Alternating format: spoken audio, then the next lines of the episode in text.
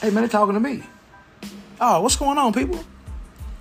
It's your main man Sambo Millions, man. They call me DJ Millions. They call me uh, doggone Sambo. They call me Pie Lily. They call me Ock. They call me all type of sorts of things. They call me a barber, and I don't know what else. To, because I'm, I'm called all type of things. They give me all type of faces. But guess what? This uh, podcast is for all type of places and races. Guess what? We're gonna be uh, critically analyzing all sorts of things. Especially we're gonna deal with relationships. Yeah, relationships with what?